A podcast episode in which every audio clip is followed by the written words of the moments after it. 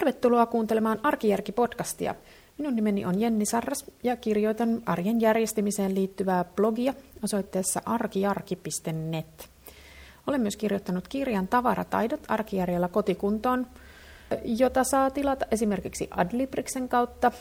E-kirjana sen saa esimerkiksi Elisa-kirjasta, Elisa-kirjasta ja äänikirjana sen voi hankkia esimerkiksi sieltä Elisa-kirjasta tai BookBeatista. Tämä on podcast numero kahdeksan. Ja tänään mä ajattelin puhua sellaisesta aiheesta kuin järjestäminen ja omat tämmöiset pinttyneet ajatusmallit.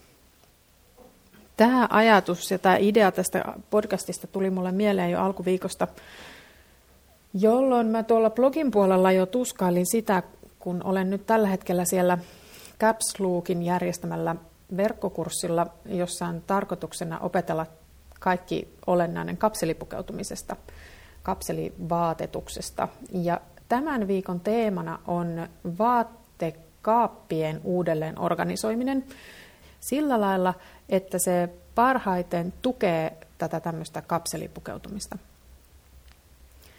Ja nämä ohjeet, jotka tältä kurssilta sain, on tosi erilaiset kuin miten mun vaatteet on tähän saakka ollut järjestetty. Ja tämä siis herätti tämä ajatus siitä, että mun pitäisi nyt niinku mullistaa koko mun vaatesysteemi, vaatesäilytys ihan erilaiseksi kuin ennen, niin siis sehän herätti välitöntä vastarintaa mun mielessäni, että en nyt kyllä, äh, en halua, en oikeasti nyt halua ruveta tähän hommaan.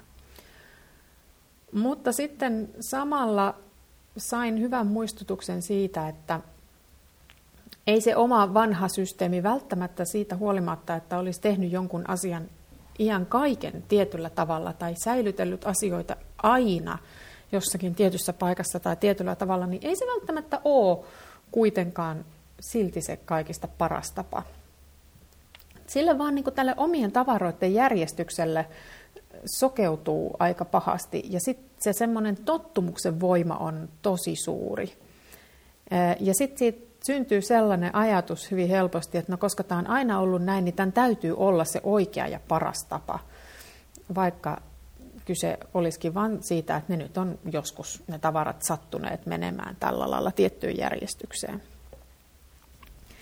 Ja siinä samalla kun sain lempeän muistutuksen Ilana Aallolta, että jos sitä vanhojen tanssipukua ei nyt oikeasti aio tässä lähiaikoina käyttää, niin ei sitä välttämättä ole pakko säilyttää siinä samassa kaapissa, missä nämä varsinaiset käyttövaatteet on. Niin kun mä sitten tähän ajatukseen havahduin, niin huomasin, että totta, ja onhan siellä kaapissa paljon muutakin sellaista, mitä, mitä siellä ei olisi nyt tällä hetkellä pakko olla.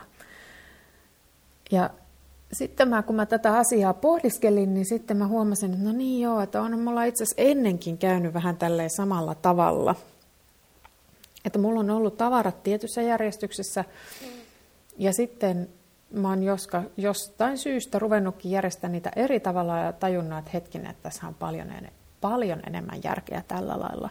Mulla oli hyvä esimerkki, mulla oli ää, kirjoituspöydällä semmoisia vähän niin kuin lehtikoteloita, ää, jotka, tota, jossa mä säilytän kaiken näköisiä kuitteja ja muita tämmöisiä säilytettäviä papereita.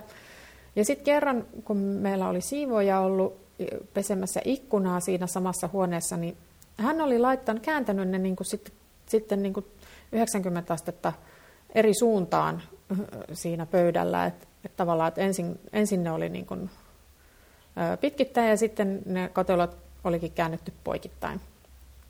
Ja sitten mä yksi kaksi tajusin, että hei, tämähän on siis paljon fiksumpi järjestys tällä tavalla.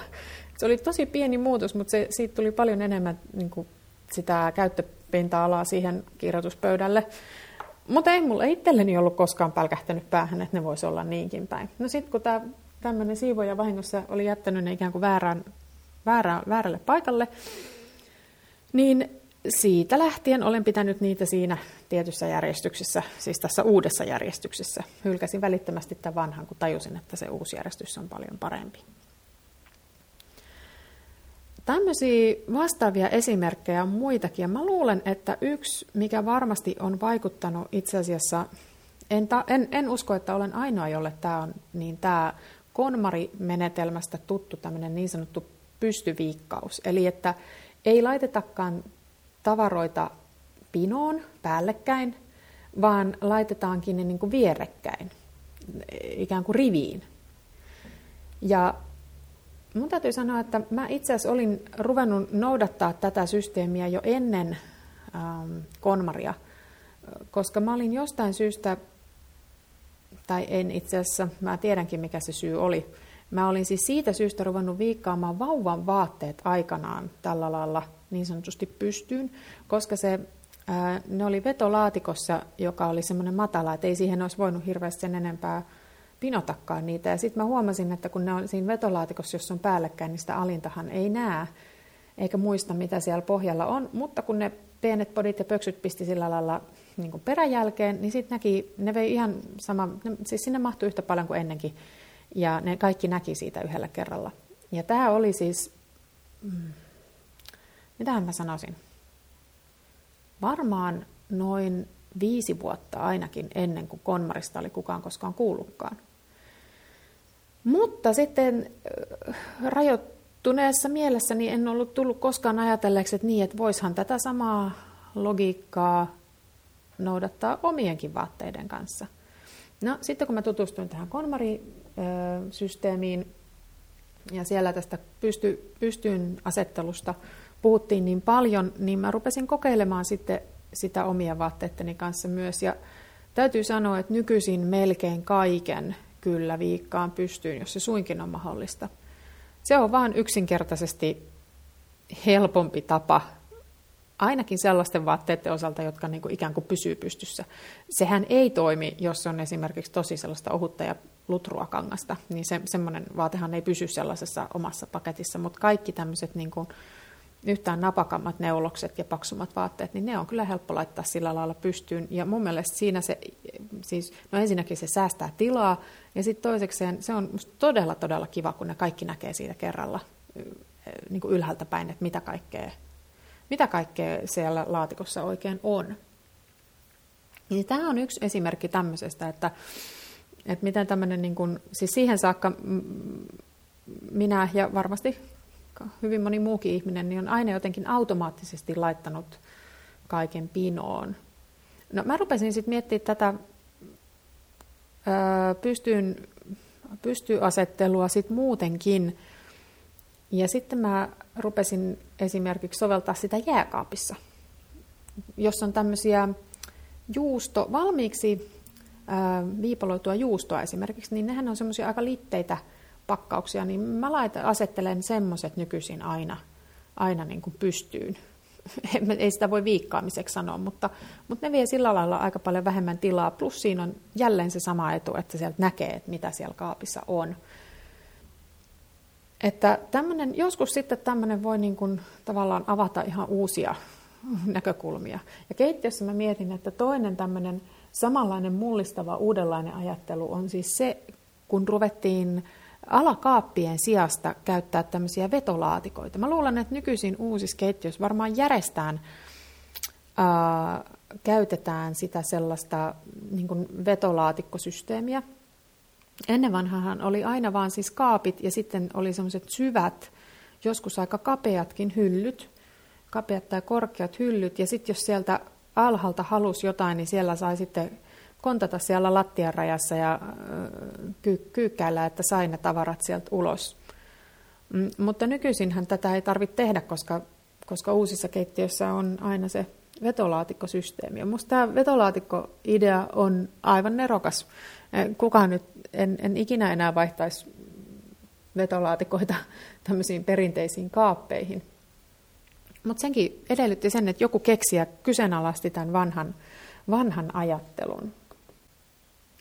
No jos nyt palataan takaisin näihin mun omiin vaatekaappeihin, niin mä luulen, että se mikä mua eniten tässä nyt kirpasi tässä uudenlaisessa järjestelyehdotuksessa, niin on ehkä se, että tästä jo kovin pitkä aika, kun me ollaan ikään kuin suunniteltu se vaatesäilytys uusiksi. Ja se on nyt silloin muutama vuosi sitten tehty tietynlaiseksi.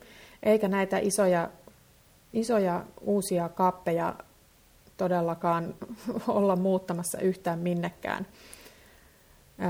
Ja mua niin kuin tavallaan ärsytti siinä se, että, että hei, että, että mä oon miettinyt tämän tälle ja nyt joku sanoo, että ei se ole hyvä, että tämä olisi paljon parempi tälleen toisella tavalla.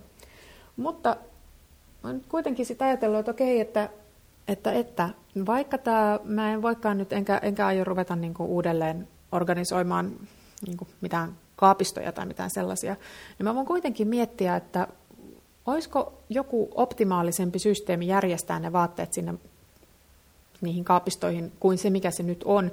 Ja ö, kyllä olen sitä mieltä, että on. Ihan varmasti löytyy. Ja mahdollisesti se tapahtuu näiden Iinan ohjeiden mukaan. Tai sitten niin, että mä ainakin otan sieltä vähän vaikutteita ja mietin sitten itse, itse tota, niin kuin sitä lopputulosta, että ehkä teen vähän niin kuin omia, omia sovelluksiani siihen. Mutta että jos nyt ihan havainnollista, että mistä siinä vaatesäilytyksessä on esimerkiksi kyse, niin Inha ehdottaa, että vaatteet kannattaisi sijoitella niin kuin samaan järjestykseen, kun ne laitetaan päälle, että esimerkiksi, että puserot on niin kuin ylemmillä hyllyillä ja housut ja sukat on alemmilla hyllyillä, mikä kuulostaa erittäin järkeenkäyvältä. Ja se on aika hassua, mä itse asiassa mietin tätä, että mä oon jälleen kerran niin kuin jostain syystä intuitiivisesti lastenvaatteet järjestänyt tällä lailla. Et kun on sen ikäinen lapsi, joka itse kykenee vaatteita valitsemaan, niin mä oon ajatellut, että se on logista, että yläosat on ylhäällä ja alaosat on alhaalla. No, sitten on hyvä kysymys jälleen kerran, että minkähän takia mä en itse sovella tätä omassa kaapissani? En osaa sanoa. Mulla on jotkut tämmöiset vanhat omat ö, omat systeemit, miten mä oon aina vaatteita järjestänyt, enkä mä oon niin älynyt, että niitäkin kannattaisi ehkä kyseenalaistaa. Mutta tämän koko tarinan opetus on nyt se, että kyllä mä oon sitä mieltä, että niitä omia pintyneitä järjestelysysteemeitä kannattaa ihan tietoisesti haastaa ja vähän kyseenalaistaa välillä. Et jos, etenkin silloin, jos tuntuu, että tämä ei nyt oikein toimi tai tämä ei ole oikein optimaalinen tai nyt mä en saa kaikkea mahtumaan, niin silloin, vaikka tietenkin aina yksi vaihtoehto on miettiä, että no tarvitsenko mä tätä kaikkea tavaraa, mutta ihan käytännöllisestikin voi olla kyse siitä, että ne tavarat voisi järjestää jotenkin fiksumminkin. Ja mä nyt ainakin itse yritän olla avoin myös ulkopuolelta saamilleni vinkkeille ja ohjeille, en ole sellainen ihminen, joka hirveästi tykkää siitä, että mua tullaan niin kuin neuvomaan tai sanomaan, että tee nyt näin, tämä on tosi hyvä. Siitä seuraa mulla semmoinen tunnereaktio, että enkä tee. Mutta mä kyllä rationaalisesti pystyn ajattelemaan, että, että, että kyllä mun silti kannattaa antaa tästä tunnereaktiosta huolimatta mahdollisuus. Ja ainakin niin kuin kokeilla joltakin osin.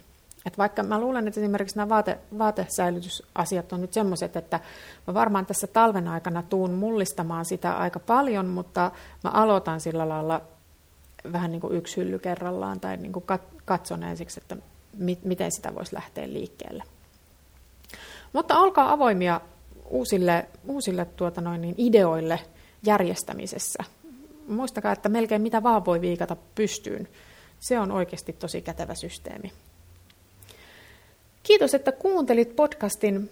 Ähm, seuraava podcast tulee vielä ensi viikolla ja sen jälkeen tulee viikon joulutauko. Eli sillä ähm, joulun jälkeisellä viikolla pidän joululomaa podcastista.